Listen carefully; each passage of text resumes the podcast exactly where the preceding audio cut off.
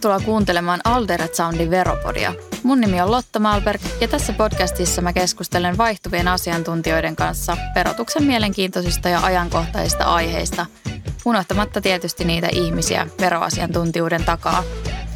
Jos verotuskeskustelu tai veroammattilaisuus kiinnostaa, tai sä esimerkiksi kaipaat vinkkejä, miten sä voisit hoitaa sun veroasiat fiksusti, pysy ehdottomasti meidän mukana. Lisää tietoa meistä löydät osoitteesta aldersound.fi. Tervetuloa ensimmäiseen Alderet Soundin veropodiin. Ja tämä idea tästä podcastista oikeastaan lähti tuossa keväällä, kun ajateltiin, että olisi kiva tarjota myös verotuksen keskusteluja vähän semmoisessa kevyemmässä ja helpommin lähestyttävässä muodossa. Ja tietysti samalla myös tutustua ihan niihin ihmisiin siinä niin kuin veroammattilaisuuden takana – ja tota, näissä jaksoissa mulla on tosiaan vieraana vaihtelevia asiantuntijoita. Heidän kanssa pureudutaan verotuksen aiheisiin sekä myös heidän omaan tarinaansa, että miten on päätynyt veroalalle. Ja musta itsestäni nopea tausta, kuka mä oon. Mun nimi on Lotta ja mä tosiaan työskentelen Alderet Soundin siirtohinnoittelutiimissä. Ja itse tämmöisenä podcastien suurkuluttajana myös myös kaipasin sitä, että verotusta saataisiin myös tämmöiseen kuunneltavaan muotoon. Ja erityisesti kiinnostaa se, että miten ihmiset on päätynyt tälle alalle, niin siitä tullaan varmasti kuulemaan lisää. Mutta pidemmittä puheitta tämän päivän jaksoon. Mulla on täällä ensimmäinen vieras, jonka mä voisin sanoa olevan aika olennainen osa Alderia, mutta varmasti Alder on myös aika iso osa häntä – Eli kyseessä on kansainvälisen verotuksen ja siirtohinnottelun ammattilainen sekä Alderet Soundin managing partner Petteri Rapo. Tervetuloa. Kiitos. Tämä on aika, aika jännittävä paikka olla. Kyllä, ehdottomasti.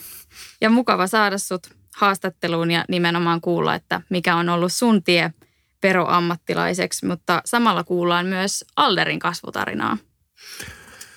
Joo, joo, kyllä se varmasti tota, sinällään niin kuin jännä, jännä tietysti aina kuulla se, että millaista on olla veroammattilainen. Se itsekin kiinnostaisi, mm-hmm. mutta, mutta toisaalta niin sen verran tätä kauan tätä hommaa on tietysti tehty, että ehkä Niinpä. sitä jotain, jotain on matkan varrella hihaankin tarttunut. Just näin. Joten eiköhän aleta käymään sun, sun polkua tänne veroammattilaiseksi ja nyt lähdetään niinkin kaukaa kuin sun lapsuudesta, että mikä oli sun unelma-ammatti lapsena? No kyllä se täytyy sanoa, että, että jos olisi niin kuin saanut valita ja varmaan ehkä jos vieläkin saisi valita, niin, niin urheiluun se varmaan liittyisi, mm. että, että joukkuelajit on aina ollut, ollut lähellä sydäntä ja siinä tietysti tota, salibändin parissa toista vuosikymmentä vierähti ja, ja jos siitä edelleen joku sanoisi, että siitä rahaa maksetaan niin kuin riittävästi, niin että, että sillä elääkin, niin, niin varmasti sinne melkein, melkein silmänrapauksessa vaihtaisin, mutta, mutta tota, mutta siinä se oikeastaan, mutta sitten sit muuten ehkä, ehkä se olikin sellaista klassista urheilijan itsensä etsimistä. Että jos miettii, niin, niin no urheilulukio on aina hyvä paikka mennä, kun ei oikein tiedä, että, että siellä pääsee urheilemaan ja sitten siellä kerrotaan myös, myös niin kuin vähän yleissivistäviä asioita. Ja Kyllä. Sitten oikeastaan se vitsihän on se, että, että urheilulukiosta on hyvä, hyvä jatkaa kauppakorkeaan, koska jos ei oikeasti tiedä, mitä elämässä haluaa tehdä, niin sitten saa vielä neljä, viisi vuotta lisää aikaa pohtia sitä. Ja kyllä näin niin kuin jälkikäteen ajateltuna, niin kyllä se tosi vahvasti on mennyt sen urheilun, urheilun tavallaan ehdoilla se oikeastaan koko lapsuus ja vielä, vielä nuori aikuisuuskin, että, mm. että tota, ihan hirveästi ei tullut murehdittua siitä, että tuleeko opiskelupaikkoja vai ei, että aina oli mielessä se, että missä on seuraava peli ja missä on seuraavat treenit ja niin edelleen. Mutta sinällään tietysti on, ehkä se oli sellainen onnekaskin sattuma, että, että tota, samaan aikaan niin hajos polvi ja toisaalta aukesi kauppakorkean ovet, niin, niin. niin se oli hyvä, hyvä hetki sitten ehkä vaihtaa vähän vakavampia asioita ja keskittyä muihin juttuihin. Kyllä, ja siis urheilustahan varmaan saa tosi hyvän pohjan, varsinkin joukkueurheilusta nimenomaan niin kuin sitten työelämään.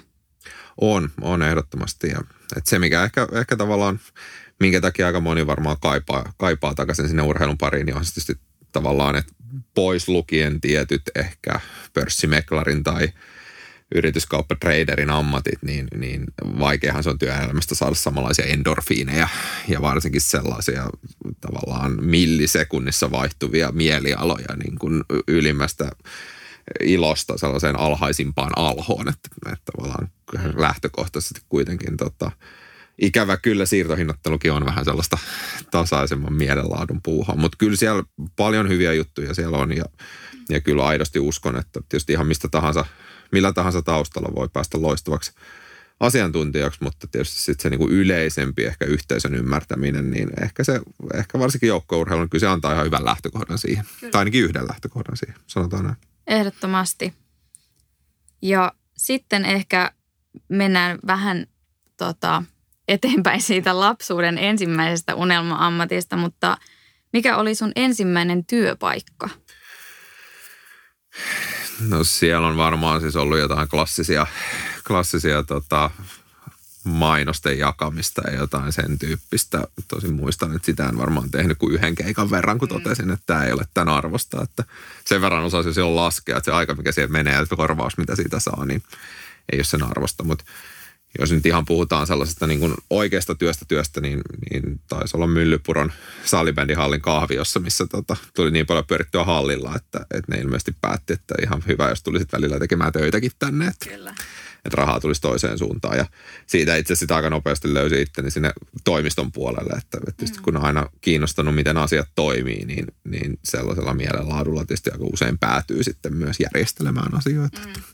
Mutta se oli oikeastaan niin, niin kuin ensimmäisiä työpaikkoja ja, ja siitä sitten tota, opiskeluaikoina vähän alkossa, alkossa tota, myyjänä, minkä edelleen on sitä mieltä, että se on kyllä varmaan yksi parhaista työnantajista Suomessa nimenomaan tavallaan sellaisena niin kuin opiskelujen ohessa toteutettavana. Et, et, ja tietysti riippuu nyt vähän siitä, että mitä myöhemmät mielenkiinnon kohteet osuu, mutta ei se viinien tuntemus mistään huonommasta päästä ottaa tavallaan kouluja. Ja, ja, ja, mutta mutta sitä, että, mutta täytyy sinällään mie- muistaa, että, että tavallaan niin kuin ehkä itselläni niin verotus oli tavallaan, että, että se oikeastaan vasta siinä, siinä niin opiskeluiden aikana sitä alkoi kiinnostamaan. Että, että tosiaan en ole kyllä koskaan lapsena enkä nuorempanakaan haaveillut siitä, että pääsisin veroasiantuntijaksi, mutta se vitsihän on, että verot ja kuolema on ne ainoat pysyvät asiat elämässä. Että tosin harvoin myöskään kukaan haaveilee hautausurakoitsijan urasta. Niinpä, ja se onkin mielenkiintoista, että missä kohtaa se verotus tulee niin kuin kiinnostusten listalle ja, ja sitten aletaan harkitsemaan sitä verotusuraa, että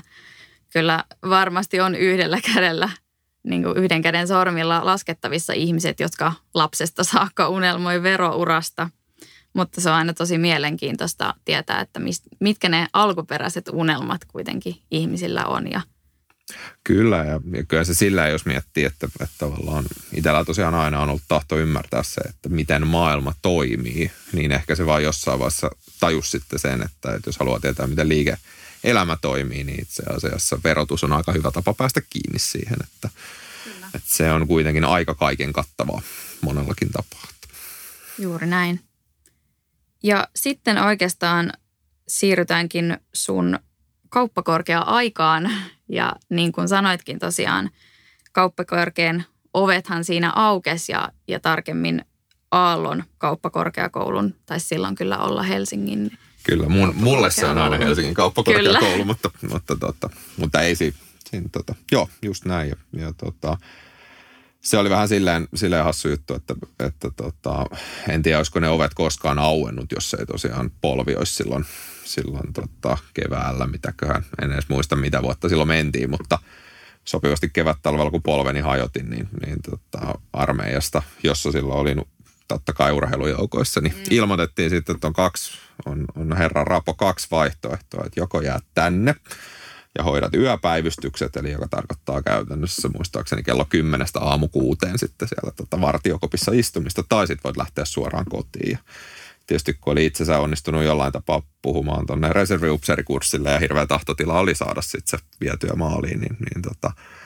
siellä sitten päivystyskopissa istuin tosiaan aina yöllä, kun siellä ei tosiaan nukahtaa ei saa, että sitä jopa valvotaan, niin se oli aika hyvä paikka lukea niitä kirjoja.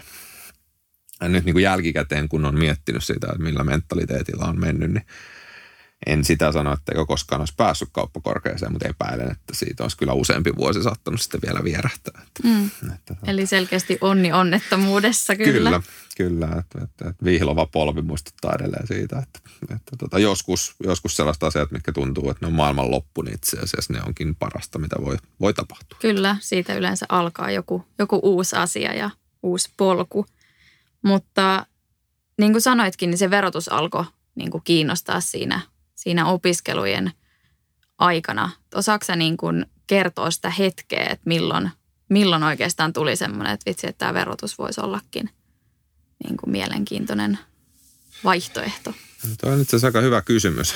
Mä, tota, mä joskus koettanut miettiä sitä, että mikä, mikä se tavallaan hetki oli tai missä kohtaa se tavallaan tuli. Siis varmastihan se on tullut sieltä yritysjuridiikan kurssien kautta – mutta olen sitäkin joskus miettinyt, että tavallaan mä luulen, että ihmiset, jotka on esimerkiksi lukenut pitkän Saksan, eli jollain tapaa niin kuin oudolla tavalla viehättyy sellaisesta hyvin monimutkaisesta, osittain sekavasta, mutta tietyllä tapaa äärimmäisen loogisesta sääntökokoelmasta, mitä esimerkiksi Saksan kielioppi edustaa, niin mä jotenkin luulen, että sellainen niin kuin mieli viehättyy myös tietyllä tapaa verotuksesta, jossa poikkeuksen poikkeuksellakin on vielä poikkeus, mutta siinä jollain tapaa mukaan on sitten jotain järkeä.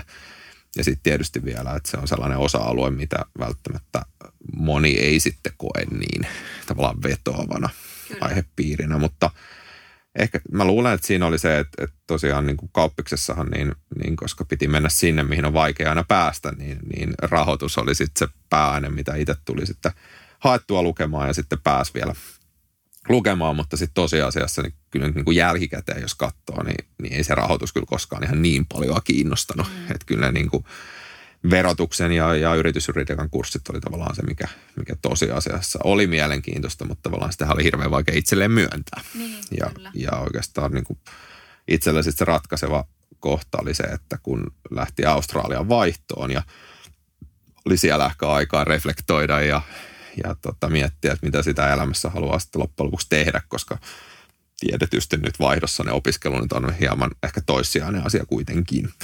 Niin tota, siellä se ehkä jotenkin sitten kristallisoitu, että, että itse asiassa niin kyllä se jotain muuta on kuin sitä rahoitusta ja, ja miksei sitten voisi olla verotusta. Verotusta. Ja tota, en tiedä, onko edelleen ainoa, mutta voisin olla melko varma siitä, että hirveän moni ei ole kauppakorkeassa vaihtanut rahoituksen pääaineohjelmasta yritysjuridiikan puolelle. Että, mm. et, kyllä se aika epäuskonen se, se tota, vastaanotto oli aika moneen kertaan sieltä rahoituksen laitokselta soitettiin, että oletko ihan varma tästä, tästä päätöksestä, mutta täytyy nyt tällä niin jälkikäteen sanoa, että en ole kyllä päivääkään katunut sitä ja ehkä siinä on tavallaan se, että se on joskus ihan hyväkin, että ei tiedä mitä haluaa ihan heti. Ehdottomasti. Ja nimenomaan ehkä sekin, että, että tolla, että aloittaa rahoituksen parissa, niin varmasti on ollut kyllä hyötyä tällä, tällä niin kuin verotuksenkin uralla, että ymmärtää sitä rahoitusta ja niitä kaiken näköisiä kiemuroita, mitä siellä on. On, ehdottomasti. Onko sulla jotain erityisiä muistoja, nyt ehkä ei niin kuin opiskeluun liittyviä, vaan ehkä niin kuin opiskelijaelämään, että mikä on jäänyt niin kuin mieleen? No se täytyy tietysti mun, ehkä, ehkä tota, nyt jos joku tätä, tätä tota, nauhoitusta kuuntelee tavallaan vielä ollessaan opiskelijana, niin se on ehkä se oma, oma harmituksen aihe on se, että ihan hirveästi ei tullut tavallaan panostettua siihen nimenomaan siihen opiskelijaelämäpuoleen, että se aika nopeasti tavallaan meni sellaiseen suorittamismoodiin, että, että, että kävi sitten työn ohessa töissä ja, ja oli siellä, perustettiin muutaman tota, opiskelukaverin kanssa niin yrityskin siinä ensimmäisen vuoden jälkeen. Eli tarkoituksena oli näitä kauppiksen opiske, tota, pääsykoekursseja järjestää. Ja, ja tota, oli siellä kaikenlaista muutakin prokkista, että jotenkin tavallaan se niin kuin maailma sen koulun ulkopuolella kiehto tosi paljon jo siinä kohtaa, että totta kai siihen nyt aina jokaisen opiskelun aloitukseen kuuluu se pakollinen kuusi kuukautta sitä rälläämistä ja, ja, ja tavallaan, mutta ehkä omalla kohdalla niin sitten se jotenkin se mitta tuli siinä kohtaa täyteen ja sitten se fokus kääntyi sen koulun ulkopuolelle. Ja sinällään se tavallaan niin kuin jälkikäteen katsottuna, että tietysti nyt voisi ajatella ihan puhtaan laskelmoivasti, että tietysti kaikki kontaktit, mitä siellä olisi tehnyt, niin auttaisi nyt varmasti elämässä jonkin verran, mutta ehkä enemmän tavallaan harmittaa se, että kyllähän – yliopisto on ihan mahtava paikka tietysti tutustua erilaisiin ihmisiin, mutta myös päästä tekemään erilaisia asioita, että, resurssit on kuitenkin kunnossa yleensä ja, ja tavallaan olisi mahdollisuus kokea ja tehdä ja nähdä, niin, niin tota, sieltä on ehkä sitten tavallaan jäänyt, jäänyt sitä puolta pois, mutta, mutta kyllä jos miettii tavallaan niitä niin kuin, niin kuin parhaimpia muistoja, mitä sieltä on jäänyt, niin kyllä ne tietysti ihmisiin liittyy aina, että, että on ne sitten yömyöhään tehtyjä jotain koulutehtäviä yhdessä tai muuta, niin, niin tota, kyllä se niihin tavallaan liittyy, mutta, mutta ikävän, ikävän vähän ehkä, että, että jotenkin se, se suoritusmoodi tuli aika nopeasti päälle. Se on kyllä totta, se on aika jännä silleen, että, että on hirveä hinku sinne kouluun, mutta sitten kun sinne pääsee, niin sieltä on hirveä hinku pois. Että just nimenomaan, että vaikka kaikkialla niin kuin korostetaan sitä verkostoitumisen tärkeyttä, niin se on niin kuin helposti se niin kuin jää kuitenkin siellä. Että sä et ehkä näe siinä kouluaikana sitä niin mahdollisuutena kuin sen tälleen niin kuin koulun jälkeen ehkä sitten ymmärtää, että ne on oikeasti niitä ihmisiä, jotka on sitten noissa muissa firmoissa, niin kuin olisi hyviä kontakteja. Just näin. Ja, ja sitten siinä on ehkä vähän se, että, että tota, mä luulen, että se paljon tekee tietysti ikä ja, ja elämäkin tavallaan muokkaa sitä näkemystä. Että kyllähän se tietysti, jos nyt lähtisi opiskelemaan, mikä tietysti olisi tosi kivaa kaikista muista näkökulmista, paitsi käytännön, käytännön aspektien osalta, niin kyllähän siihen varmasti suhtautuisi ihan eri tavalla ja tavallaan jo tietäisi, että mitä sieltä kannattaa ottaa mukaan ja mitä ei, mutta, mutta tota, mutta on siis joka tapauksessa, niin onhan se sellainen tietyn tyyppinen sukupolvikokemus kuitenkin. Mm. Ja, ja tota, toivottavasti ei nyt liikaa muokkaa ihmistä, mutta muokkaa sitä sopivalla tavalla kuitenkin sopivaan suuntaan ehkä sitten. Kyllä. Ja ainakin sitä ajattelua mm. sitten, jos ei muuta. Mutta sitten sun ensimmäisiin oman alan töihin, eli, eli kaupallisen alan töihin, niin mitä, mitä töitä sä teit niin kuin varmaan opiskelujen ohessa? Joo, no silleen opiskelujen ohessa tietysti myin, myin viinaa, koska tota, se oli ihan hyvä. Se oli sehän sopiva, sopiva työ, että tota, tuntiliksa kerrottuna tunneilla, mitä pystyi tekemään, niin, niin se oli just tasan sen verran kuin mitä sai tienata. Ja, ja tota, Mutta sitten tietysti kesäsinhän tuli, tuli tavallaan tehtyä, että, että tota, itse olin tuolla Sanoman Magasinsilla niin monta kesää talousosastolla, eli kiersin oikeastaan kesälomatuuraajana, että yleensä se alkoi ostoreskontrasta ja eteni siitä myyntireskontraa ja välissä saattoi olla vähän kassaa ja likviditeettiä ja joskus tainnut pyörähtää siellä tota, tavallaan niin kuin luotto, luotto- tai perintäpuolellakin niin kuin kattelemassa asioita, mutta, mutta se oli sinällään täytyy myöntää, että, että, että ihan yhtä lailla kun voin alkoa kiittää hyvänä työnantajana olemisesta, niin kyllähän silloinen Sanomakonserni oli aikamoinen ihmeiden maa, kun Finkinot ja kaikki muut vielä kuulu mm. siihen, että, että, että edut oli kohdallaan. Ja täytyy myöntää, että, että nostan kyllä hattua siitä, että, että aika vihreälle tota, tekijälle niin annettiin kuitenkin aika paljon vastuuta ja, mm.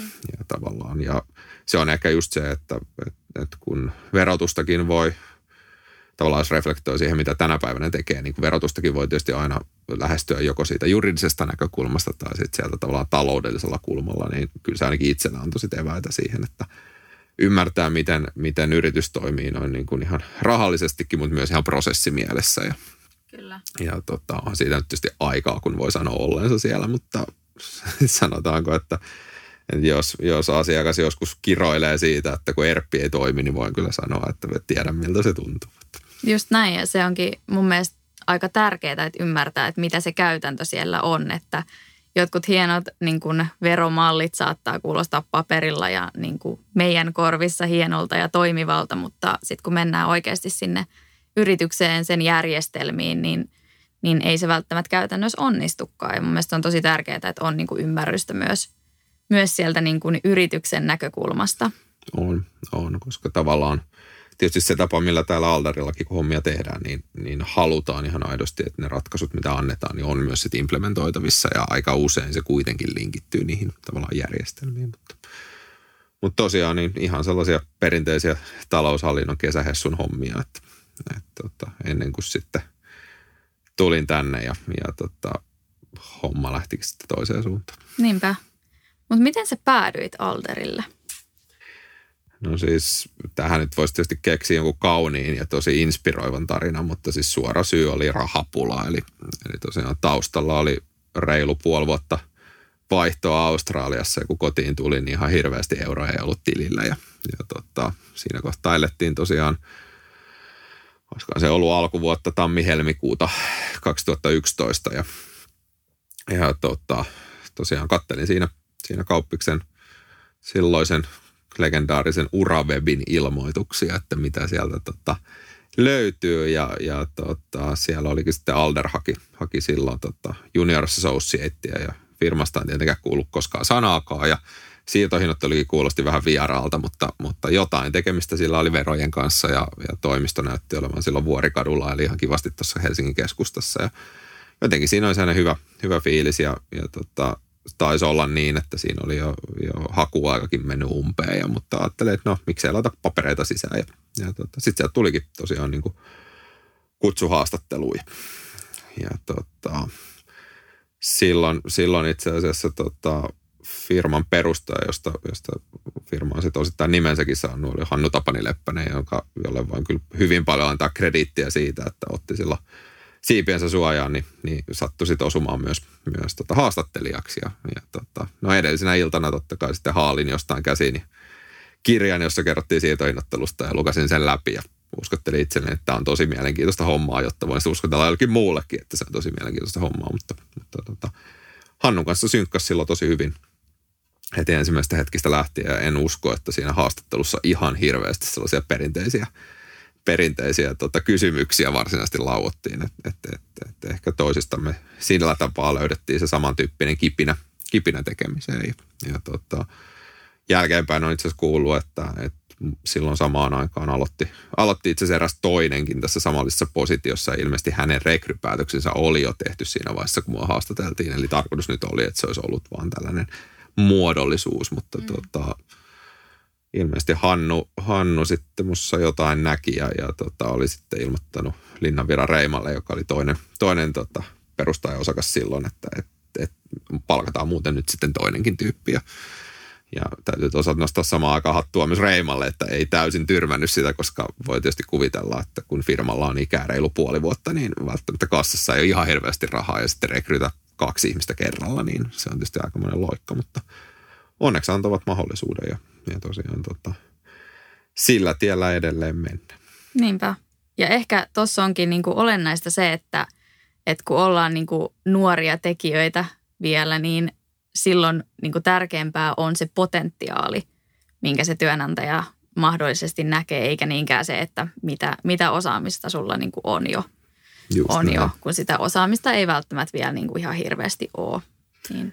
Just näin ja, ja, tota, ja se on tietysti ollut sellainen, mitä on tavallaan pyritty, että kyllä mä näkisin jotenkin, että Alderin rekryfilosofia on aina ollut ja, ja sitä tietysti perintöä on pyritty niin kuin jatkamaan myös, että, että nimenomaan palkataan ihmisiä, ei CVitä. Eli tavallaan se, että mitä sieltä CVstä löytyy, niin tietyt asiat tietysti voi helpottua. Että, että kyllähän totta kai meilläkin nykyään niin, niin aika usein kuitenkin ollaan se tavallaan asiantuntijan uralla se toinen työpaikka, joka tietysti tavallaan tekee sitten sen, että, että kun ollaan pienempi toimija, niin tietyn tyyppiset tavallaan tavat toimia niin, niin työyhteisössä kuin tavallaan konsulttina ja asiantuntijana, niin on hyvä olla hallussa, jotta voidaan sitten tavallaan lähteä viemään sitä niin kuin osaamista eteenpäin. Mutta kyllä silti kaikista niin kuin – tekijöistä se tärkein on aina se ihminen ja tavallaan se, se että miten, miten tavallaan tullaan toimeen ja millaista potentiaalia nimenomaan nähdään yksilönä,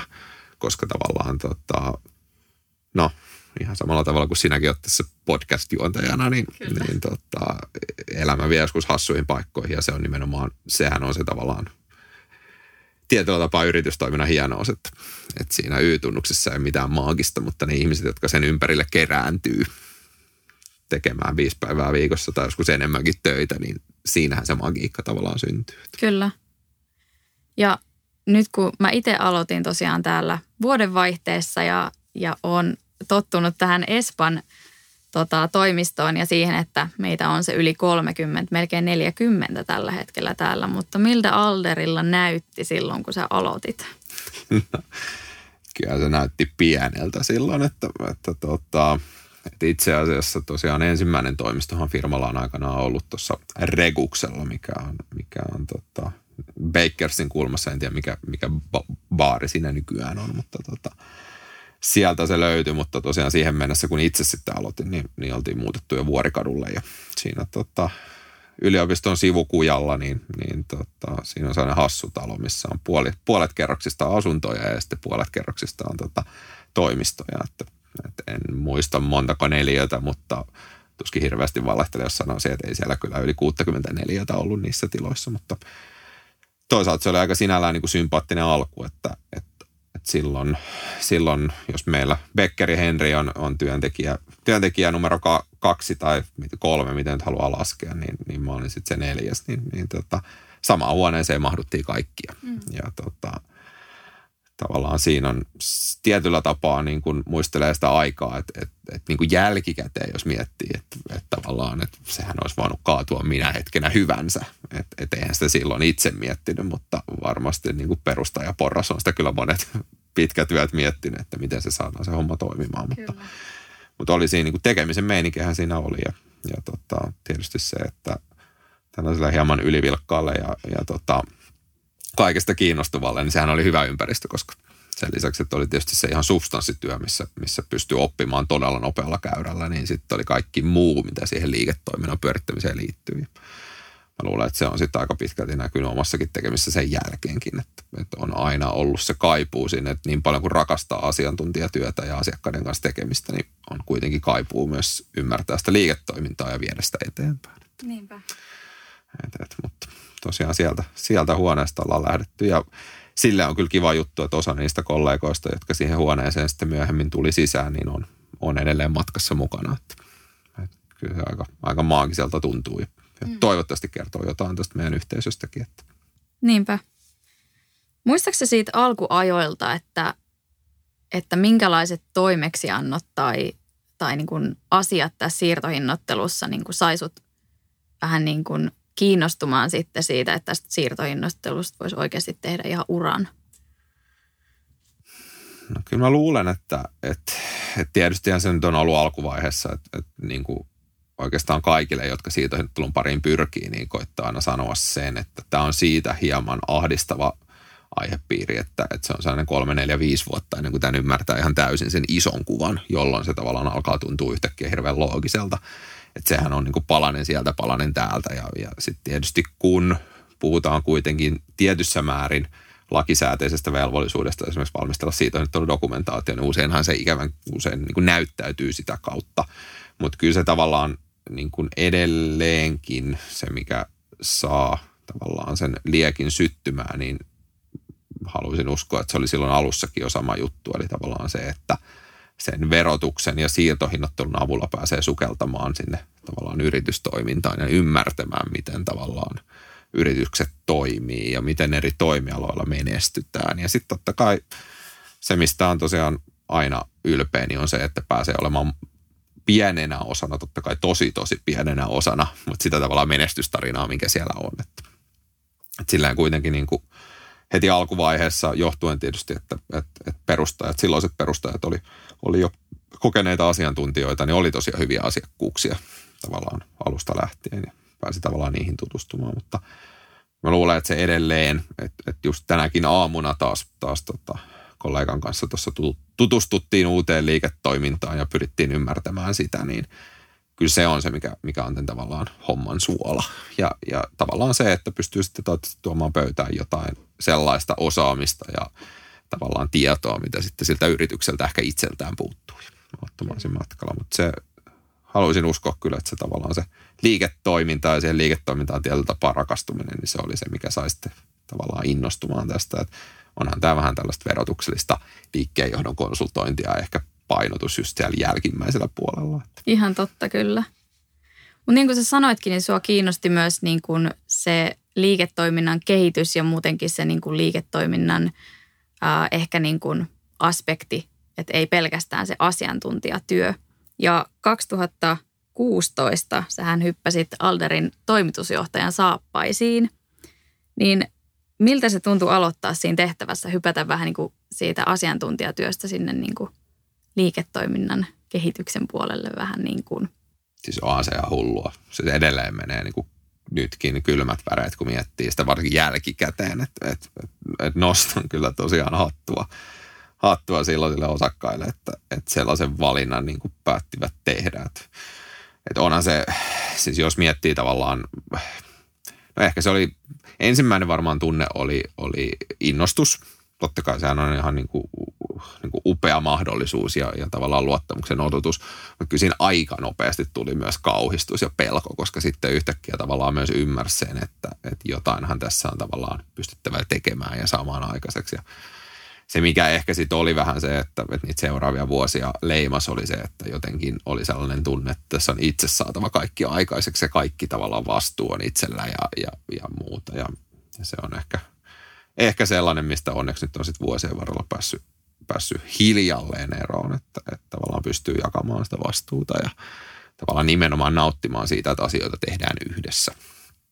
Mutta tota, kyllä, kyllä, se, kyllä se on aikamoinen tota, niin sanotusti kova, kova ja hyvin nopea oppikoulu sitten, että kun tuollaiseen position hyppää, mutta tietysti se nyt helpottuu huomattavasti siinä tilanteessa, että kuitenkin ympärillä on – et silloin taisin olla tosiaan firman nuorin työntekijä, että se oli vähän käänt, jotenkin päälaillaan oleva tilanne, mutta se tietysti tarkoitti myös sitä, että ympärillä oli kuitenkin niin sanotusti aikuisia ja, ja kokeneita asiantuntijoita, jo, jotka sitten tota, pystyi niinku tukemaan siinä. Kyllä, nimenomaan, että sä et ollut siinä yksin kuitenkaan ja, ja kun on kyse asiantuntijaorganisaatiosta, niin kaikki kuitenkin vähän niin kuin hoitaa hoitaa sitä omaa tonttiaan silleen, että siinä ei ehkä semmoista niin kuin samanlaista ohjaamista sit ole niin paljon kuin mitä olisi niin kuin, niin kuin erilaisessa organisaatiossa. Kyllä, ja pitää tietysti muistaa myös se, että, että olihan niin kuin firma oli hyvin paljon pienempi silloin ja, ja aika paljon eri tavalla myös toimittiin, että, että kyllähän se pitkälti muistutti sellaista niin sanottua toiminimibisnestä, mikä, mikä usein tavallaan liittyy, niin kuin liitetäänkin tavallaan asiantuntijaa, varsinkin kokeneiden asiantuntijoiden harjoittamaan tavallaan liiketoimintaan. Että, että jokaisella on tavallaan se tietyllä tapaa se oma tulosyksikkönsä ja sitä pyöritetään. Ja, ja se oli ehkä sellainen, mitä jo silloin näki, että, että tota, vaikka se on tietyllä tapaa tosi kätevää, niin siinä se, se tie on loppujen aika lyhyt ja se ei oikein ole menossa mihinkään. Että ehkä se silloinkin se isoin, isoin kipuilu liittyi tavallaan siihen, että oli kova tarve saada sitä jotenkin systemaattisemmaksi ja, ja, mm. ja tavallaan tietysti niistä, niillä käytettävissä olevilla resursseilla jotenkin tavallaan strukturoidummaksi. Kyllä. Ja silloin varmasti, jos sulla oli niin kuin jonkinlainen visio, että miltä Alder tulisi näyttämään tulevaisuudessa, niin, niin minkälainen se oli silloin ja onko se toteutunut nyt? Joo, no tota, varmaan siis se, mitä, mitä tavallaan yrityksenä ollaan ja tietysti, että et mistä asioista meidät tunnetaan, niin se on mun mielestä toteutunut. Niin tavallaan se, että et, et se auttamisen halu, sellainen kokonaisvaltainen asiantuntijuus, vastuunotto, sellainen aito asiakkaan auttaminen, tukeminen, neuvonanto, niin, niin varmaan se oli siellä, mutta – mutta jos sitten miettii tavallaan ihan niin kuin liiketoimintana, että mitä me tehdään ja, ja miten me se tehdään ja muuta, niin, niin kyllä se aika heikko oli silloin. Että, se ehkä on ollut ylipäätään ihan niin kuin firmankin historiassa ollut se, että, että pitkään tehtiin oikeita asioita tosi intuitiivisesti. Ja sitten vasta tässä vuosien varrella ollaan tavallaan ehkä hieman terävöitetty sitä, että pyritään tekemään niitä myös suunnitellusti. Että mm. edelleen on mun mielestä ihan mahtavaa, että, että, että organisaatio on säilyttänyt tavallaan sen ketteryytensä ja, ja tavallaan kun, kun tulee hyviä ideoita, niin pyritään niitä toteuttamaan ja tavallaan nimenomaan sillä ajatuksella, että, että jos tämä tuntuu hyvältä tämä idea, niin kokeillaan ja nähdään miten käy, mutta pystytty kuitenkin tuomaan siihen rinnalle tavallaan sitä niin kuin systemaattisuutta ja suunnitelmallisuutta ja tavallaan niin kuin suuntia, mihin halutaan mennä, koska tietysti siinä se tulee myös sitä kautta, että mitä isompi yhteisö kerätään tämän ajatuksen ympärille, niin, niin sillä yhteisöllä on tarve tietää, mihin suuntaan ollaan menossa ja mikä on se tavallaan näkymä, näkymä ja muuta. Mutta, mutta tavallaan kyllä ehkä täytyy myöntää, että ei silloin kyllä ollut ihan hirveätä visiota. Että ehkä oli enemmän tavallaan sellainen ahdistus siitä, että kuinka rempallaan kaikki asiat mm. oli mikä tietysti vaivaa yleensä kasvuyhtiöitä aina, että, että, että se ottaa oman aikansa ennen kuin asiat maturoituu ja löytää oman paikkansa. Ja, ja tota. sen, että, että mä luulen, että sellainen ehkä filosofisempi nimenomaan vision asettaminen ja muu, niin, niin outoa kuin se onkin, mutta se otti sen melkein vuosikymmenen, että, että mm. päästiin siihen hetkeen, että tavallaan uskallettiin todeta itsellemme, että ehkä tässä voidaankin asettaa pidempiaikaisia tavoitteita ja sanoa ne ääneen ja, ja sitten systemaattisesti työskennellä niitä kohti. Niinpä, kyllä. Ja sitten kun miettii, että missä, missä Alder on tänään, niin kyllähän se kasvu on ollut niin kuin tosi kovaa ja se on ollut tosi hienoa, niin kuin, että miten ollaan nyt tässä tilanteessa tänään. Ja tota, sä oot tosiaan ollut Alderilla nyt melkein 10 vuotta. LinkedInissä näytti 9 vuotta ja 11 kuukautta, eli onnittelut tulevasta kymmenestä vuodesta, jos on, jos on oikea tieto. Joo, joo, kyllä se siellä tavallaan, no periaatteessa kaiken järjen mukaan, että jos helmikuussa 2011 tämä homma on lähtenyt, niin toivottavasti ollaan jo kymmenen vuoden yli mennyt, mutta tässäkin kun tietysti monenlaista positiota on ollut välissä ja veivattu aina vähän, niin miten se sen laskee, mutta – käytännössä voi tietysti ihan turvallisesti sanoa, että koko työuran uran on täällä ollut ja, ja tota, vaikea kyllä, ei tietysti ihan täysin mahdoton sanoa, että onko se ollut hyvä vai huono asia, mutta, mm. mutta tota, kyllä edelleen niin kuin, tavallaan olen todella tyytyväinen siihen polkuun, millä nyt on menty. Mm. Ja ehkä just se, että, että tekee niin kuin uraa yhdessä firmassa, niin tuntuu, että se on jopa aika harvinaista asiantuntija-alalla, niin mikä on saanut sut pysymään täällä?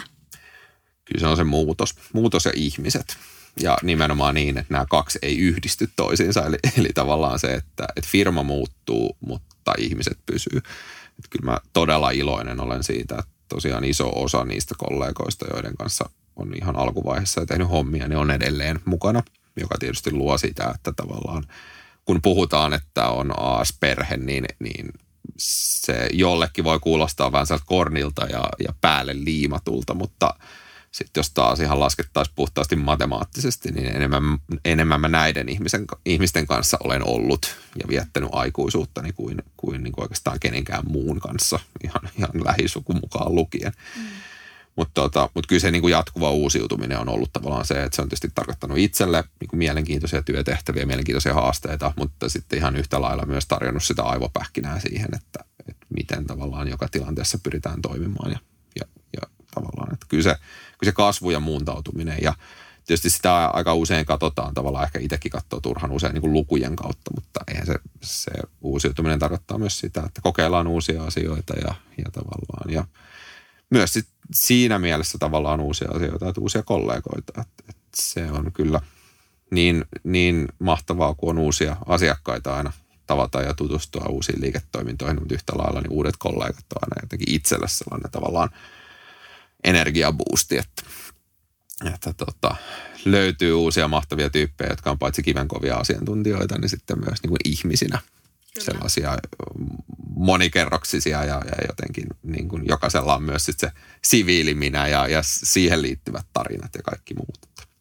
Kyllä, ja sehän tässä on niin kuin nimenomaan meidän podcastissakin halutaan käydä veroammattilaisia läpi, että jotenkin aika helposti jää se ihminen siellä sen asiantuntijuuden takana niin kuin, ää, piiloon, että mitkä asiat oikeasti on merkityksellisiä sille ihmiselle, että miksi se on päätynyt uralla sinne, mihin on päätynyt, niin siinä on yleensä aika hienoja tarinoita, niin kuin sullakin on tosi hieno tarina on. Ja, takana. Ja sillä täytyy vielä sanoa, että mä kyllä olen todella tyytyväinen siinä, että, että, että oot ollut aktiivinen ja aloittanut tämän, tämän tota podcast-sarjan, koska, koska nimenomaan juuri toi, että siellä on niitä tarinoita, niin se on mahtavaa, että niitä, niitä tuodaan esiin. Ja, ja, ja se on jotenkin ehkä mitä itsekin on vuosien varrella oppinut, että ehkä silloin uran alkuvaiheessa jotenkin ajatus oli se, että, että asiantuntijan pitää olla tavallaan sellainen kylmä, kylmä tunteeton ja, ja, ja kaiken kestävä, kaiken osaava, kaiken tietävä kone, jossa tavallaan pieninkin inhimillisyyden tavallaan ripe pitää niin kuin ottaa pois. Ja tavallaan sitten se, mitä tässä on nyt ihan, ihan omakohtaisesti kokenut, on se, että, että mitä enemmän jakaa itsestään, niin sitä enemmän saa myös muista. Ja se on, se on kyllä sellainen, mitä, mitä todella toivon, että, että paitsi tässä työyhteisössä, niin ihan laajemminkin veroalalla, niin kun on loistavia persoonia ja mahtavia ihmisiä, niin tavallaan tultaisiin niiden pykälien takaa myös esiin ihan ihmisinä. Että, Kyllä. Ja se on niin kuin tosi hieno ominaisuus mun mielestä sussa, että sä haluat oikeasti niin kuin jakaa sitä sun tietoa, mitä sul on. Ja sä tosiaan luennoit erityisesti siirtohinnottelusta esimerkiksi Aallon kauppakorkeakoulussa. Ja se onkin oikeastaan se syy, miksi mä olen myös tänään täällä. Eli olin tosiaan sun, sun luennolla silloin, olisiko ollut konserniverotuksen kurssilla. Ja, ja niin kuin silloin se kipinä siirtohinnottelusta syttyi myös, myös muhun. Ja, ja nimenomaan se, että, että susta huokuu se, että sä haluat oikeasti antaa muille ja nimenomaan se, että niin kuin, jos sulla on paljon tietoa, niin, niin jaettuna se, se tieto on aina, niin kuin, on aina suurempi voima. Ja se on tosi hienoa. Sen lisäksi, että, että luennoit – Aallossa ihan kauppakorkeakoulussa, niin sitten esimerkiksi Aallon Executive Educationilla nimenomaan kansainvälisestä ää, niin kuin verotuksesta ja sitten siirtohinnottelusta, niin osaako itse sanoa, että mikä sai sut niin kuin siihen luennoimisen pariin?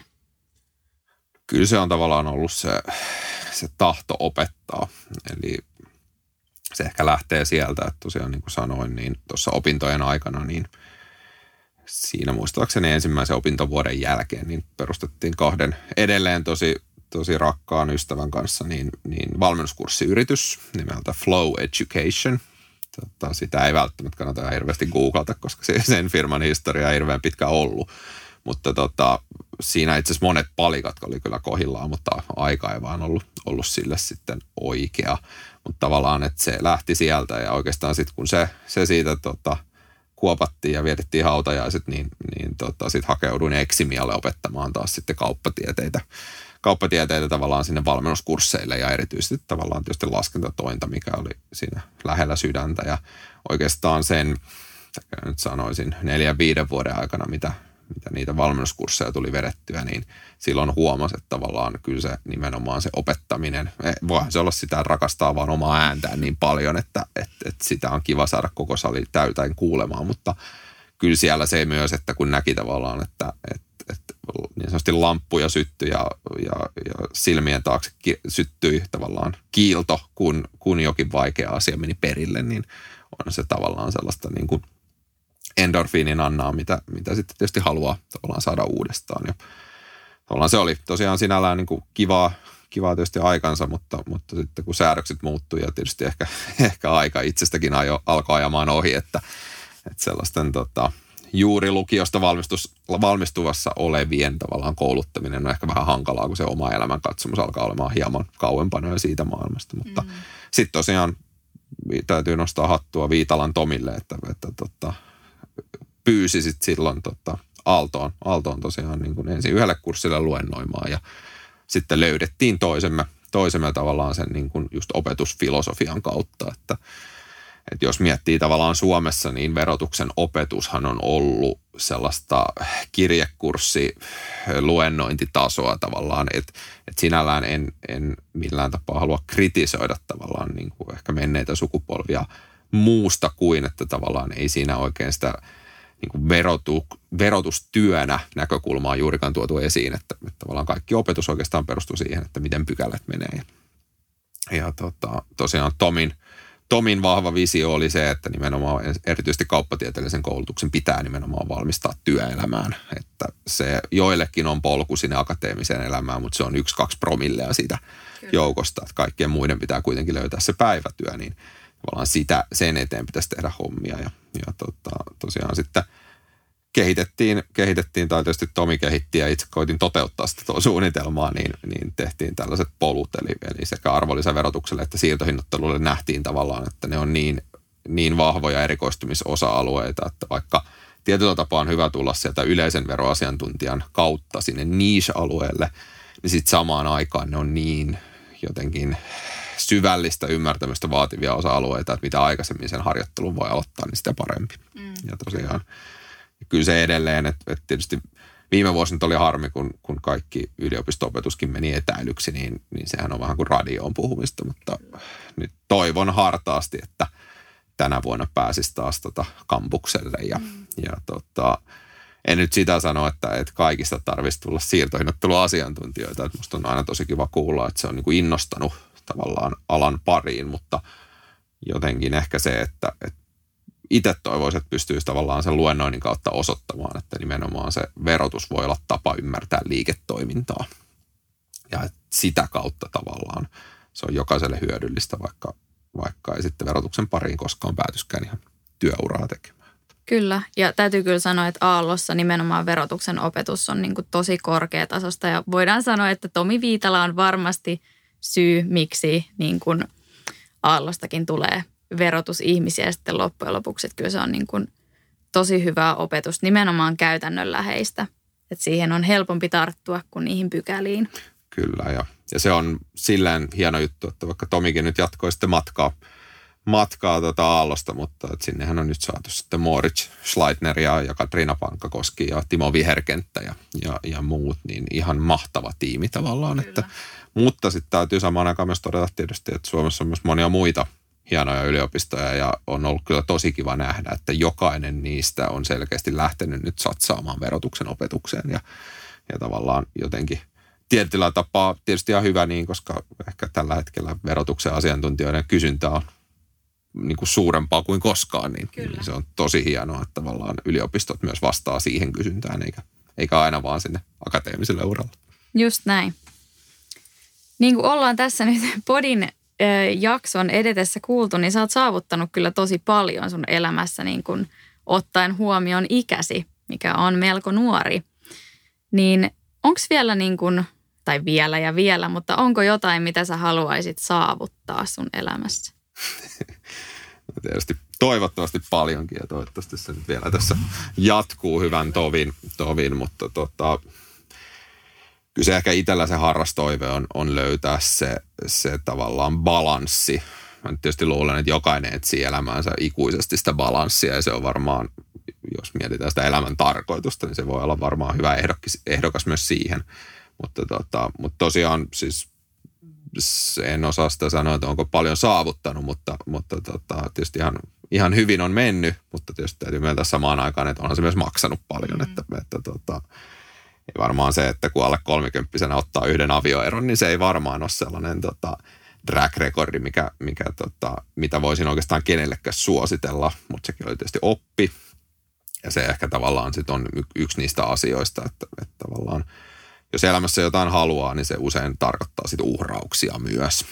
Ja, ja tota, nyt tietysti kun, kun on tota, ihana vaimo kotona ja, ja tota, puolta, kaksi ja puolivuotias lapsi, niin, niin tota, ehkä, ehkä ne seuraavat saavutukset toivottavasti olisi sellaisia, että ne tavallaan tapahtuisi paremmin sitten harmoniassa tavallaan myös sen niin kuin siviili, siviilielämän kanssa. Että, että tota, ihan aidosti, aidosti tavallaan silläkin puolella on tietysti asioita, ne ei ole aina niin näkyviä, mutta ne on kyllä tosi arvokkaita sitten, kun ne oppii, oppii näkemään. Kyllä. Sellainen tietyn tyyppinen Shangri-La, missä tota, mm elämä olisi tasapainossa ja koskaan ei olisi kiire minnekään, niin, niin sellainen olisi kiva saavuttaa. Mutta, mm. mutta muuten, jos miettii tavallaan uralla, niin, niin tota, nyt on ainakin tällä hetkellä tavallaan se tähtäin on katsoa, että mihin, mihin tällä porukalla päästään. Ja, ja tota, täytyy sanoa, että kyllä jokainen päivä on, on niin kuin siinä mielessä tosi tavallaan onnellinen olo esimerkiksi tulla, tulla toimistolle ja, ja tavallaan nähdä, että, että homma menee koko ajan eteenpäin vaikka se aina siltä tunnu. Kyllä. Ja tosiaan kiitos paljon sulle, että sä oot niin avoimesti vastannut näihin mun kysymyksiin ja ollaan oikeasti päästy tutustumaan suhun myös sen niin sun asiantuntijuuden takana, kuka sä olet ihmisenä. Ja nimenomaan myös niitä haasteita, mitä tähän, niin kuin, tähän tota, asiantuntijuuteen liittyy, koska niitähän ihan varmasti on ja niistä ei mun mielestä ihan tarpeeksi puhuta. Että tota, helposti saattaa esimerkiksi mennä vähän, vähän tunnit liian pitkiksi ja sitten muu elämä alkaa kärsimään, mutta... Just näin ja se on kyllä ollut todella arvokasta keskustelua, mitä on nyt pidetty esillä tavallaan siitä, siitä tavallaan työn ja, ja vapaa-ajan tasapainosta. Tietysti itselle jotenkin niin kuin kollegani ajatus siitä, että on vain yksi elämä ja, ja tavallaan ei ole sinällään välttämättä tarvetta sille tiukalle erotteluun, niin ehkä se – tällä yrittäjäasemassa varsinkin niin resonoi enemmän, mm. mutta silti yhtä lailla, että on se sitten yksi tai kaksi erillistä, niin kyllä se tavallaan tasapaino pitäisi siellä löytyä ja, ja kuitenkin vaikka se ei aina siltä tunnu, niin, niin tämä on kuitenkin sellainen maraton, jossa kliseisesti se matka olisi toivottavasti se tärkeämpi kuin se päämäärä, koska nyt sitten jos mennään sellaiseen niin kuin todella synkkään ajatukseen, niin, niin jokaisella elämällä on kyllä se sama loppupiste, eli se löytyy sitten Hietaniemen tai muulta hautausmaalta, että sitten ennen kuin sinne hyppää, niin, niin tota, olisi toivottavasti itselleen ensinnäkin löytänyt sen rauhan ja, ja tota, tyydytyksen, mutta sitten toivottavasti ehkä tehnyt mahdollisimman paljon hyvää siinä matkalla myös muille. Just näin.